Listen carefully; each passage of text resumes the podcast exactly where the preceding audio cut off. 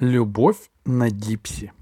Однажды Франц пришел домой из школы и сказал дом драконницы. Завтра мы идем в поход. Где мой рюкзак? Понятия не имею, сказала дом драконница. Франц обыскал всю квартиру. Рюкзака он не нашел. Возьми мой, предложил Йозеф. Он такой огромный, сказал Франц. Будет свисать мне до колен. Для карлика любой рюкзак огромный, усмехнулся Йозеф.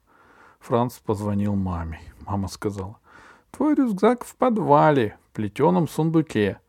У вещей, которые долго лежат в подвале, появляется затхлый запах, сказала дом драконица. Принеси рюкзак, я повешу его за окно, чтобы он проветрился. Франц никогда еще не ходил один в подвал, он его боится. Во-первых, вообще а во-вторых, потому что в подвале живут крысы.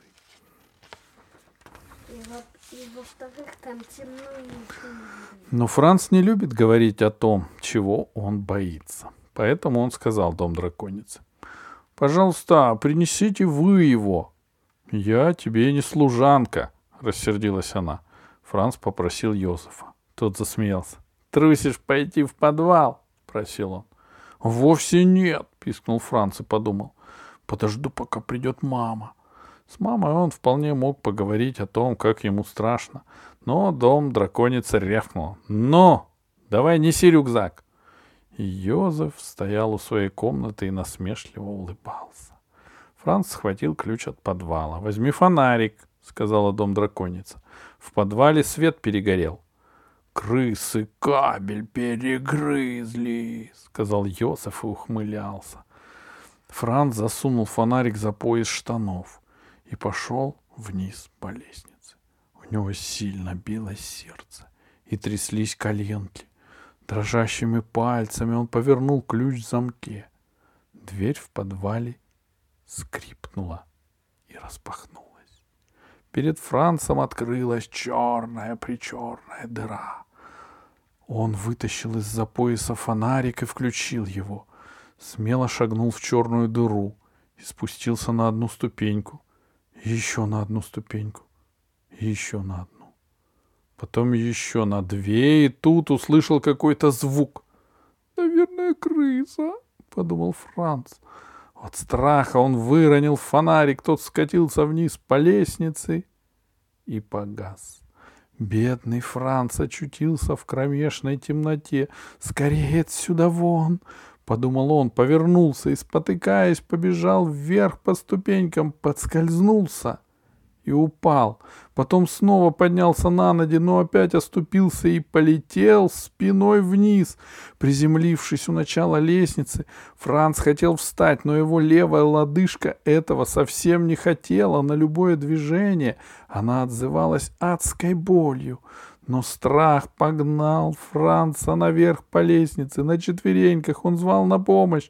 Только голос у него снова стал писклявым, и никто ничего не услышал. А?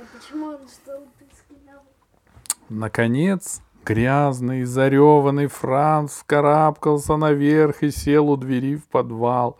Его левая нога была странно вывернута. В таком виде его нашел дворник. Он сразу понял, что с ногой что-то не так. «С Францем беда!» — крикнул он так громко, что его услышали на втором этаже. Йозеф и дом драконица тут же примчались вниз. «Боже, боже!» — вскрикнула дом драконица. «Ну что с ним опять такое?» «Очень больно?» — спросил Йозеф. «Наверняка перелом», — сказал дворник. Страшная боль в лодыжке уже немного утихла.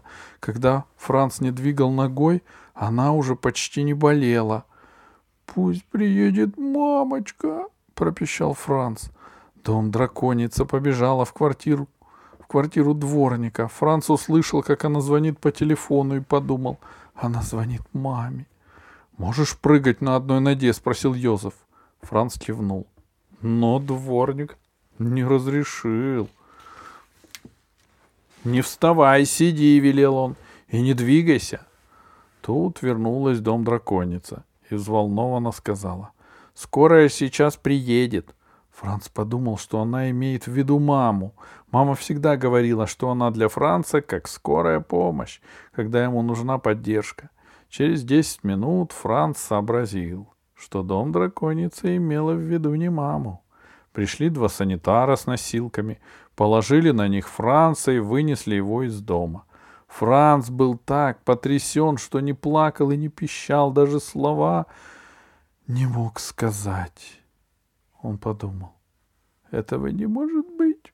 Мама ведь обещала, что будет рядом, если меня когда-нибудь заберут в больницу. Она мне поклялась.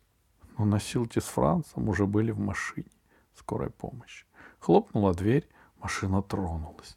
Один из санитаров сел на откидное сиденье рядом с носилками. Франц пискнул. «Пусть придет мамочка!»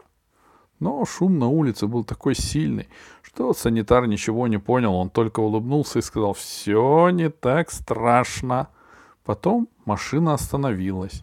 Санитары вынули из нее носилки с Францем и понесли его в больницу. Франц закрыл глаза. Он не хотел ничего больше видеть. Белый свет был ему не мил. Франц снова открыл глаза, когда кто-то погладил его по голове. Это была молодая тетенька-врач. Она сказала, «Сейчас мы сделаем рентгеновский снимок твоей лодыжки». Франц пискнул, «Пусть придет мамочка». «Знаешь, что такое рентгеновский снимок?» — спросила тетенька-врач.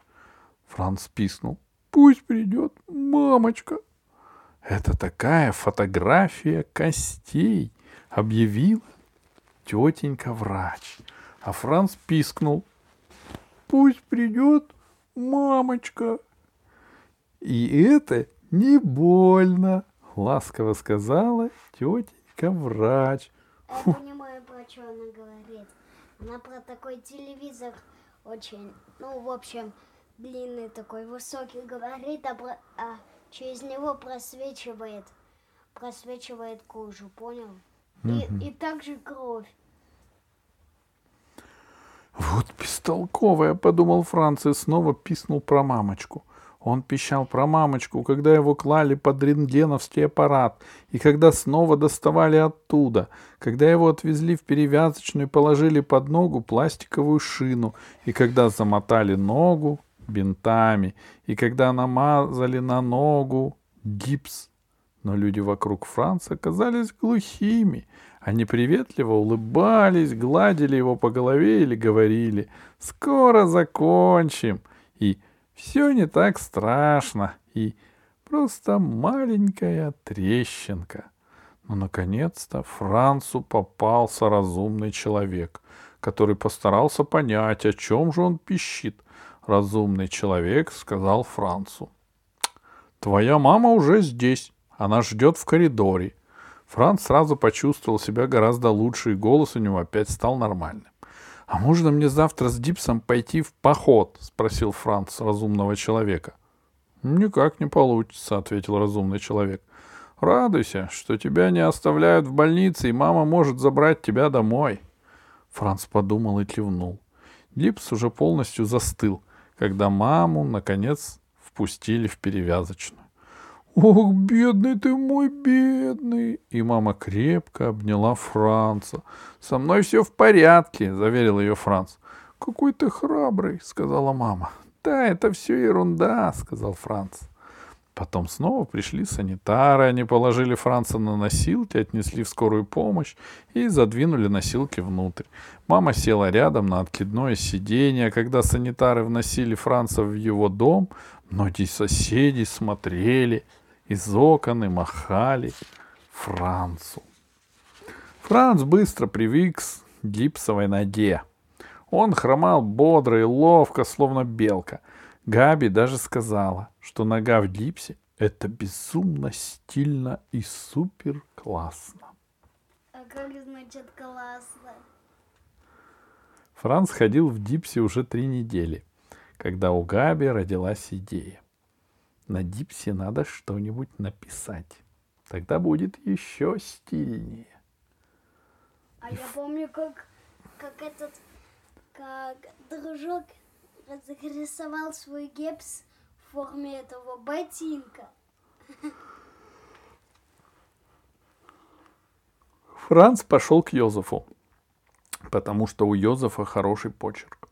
«Пожалуйста, напиши мне на гипсе что-нибудь суперклассное», — попросил Франц.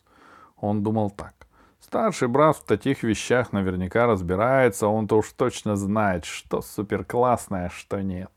Йозеф взял большой красный фломастер и сказал, «Ложись, так мне будет удобнее писать».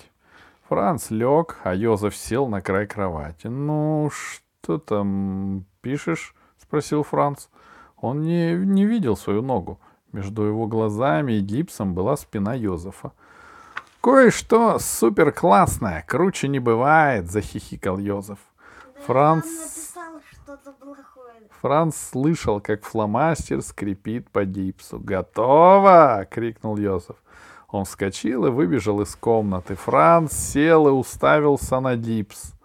Огромными красными буквами на нем было написано «Я люблю Ули». «Нет!» — заревел Франц. «Сотри это!» Ули была единственной девочкой в классе, которую Франц просто терпеть не мог. Франц вскочил с кровати и поковылял за Йозефов, но тот убежал в свою комнату и заперся. Франц принялся колотить в дверь, Йозеф не подавал признаков жизни. Зато пришла дом драконница и заругалась. «Сейчас же перестань хулиганить. Франц попробовал отмыть надпись «Гипс». Вокруг букв немного порозовел, но буквы все равно были хорошо видны. Франц замазал буквы белой краской, и они исчезли. Но когда краска высохла, она осыпалась. После каждого шага, который делал Франц, на пол падали белые кусочки.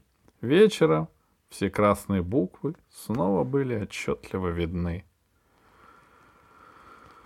«Это нельзя никому показывать!» — воскликнул Франц. «Я ненавижу Ули, она злюка, мы с ней смертельные враги!»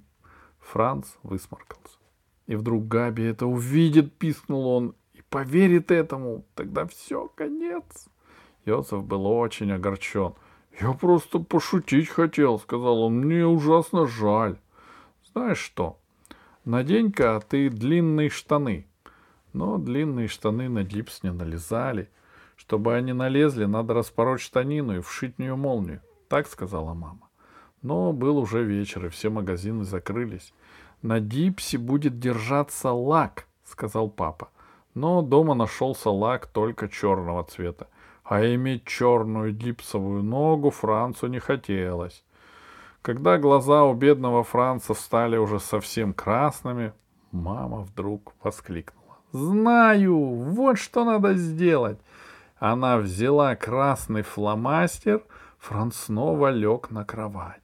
В слове «улли» мама переделала «у» на «о», а перед этим «о» нарисовала «л». Теперь на гипсе было написано «Я люблю Лоли». По-английски «Лоли» — это леденец. И плакать было больше ни к чему. Скоро Франц стал замечать, что вокруг очень много хороших людей. Куда бы Франц не пришел, что-нибудь кто-нибудь обязательно говорил, «Ах, Лоли, ты, значит, любишь леденцы!» а, И чаще всего ему давали леденец. А если не было леденцов, то конфету или жвачку. Вскоре у Франца набралось так много леденцов, конфет и жвачек, что он один никогда бы не смог их все излезать и изживать. Франц подарил их Йозефу, а тот сказал, «У меня есть на них законное право, это ведь из-за меня на тебя свалилось такое количество богатства». Франц так не считал, но ссориться с Йозефом ему не хотелось. Он был очень рад, что теперь брат обращается с ним дружелюбно.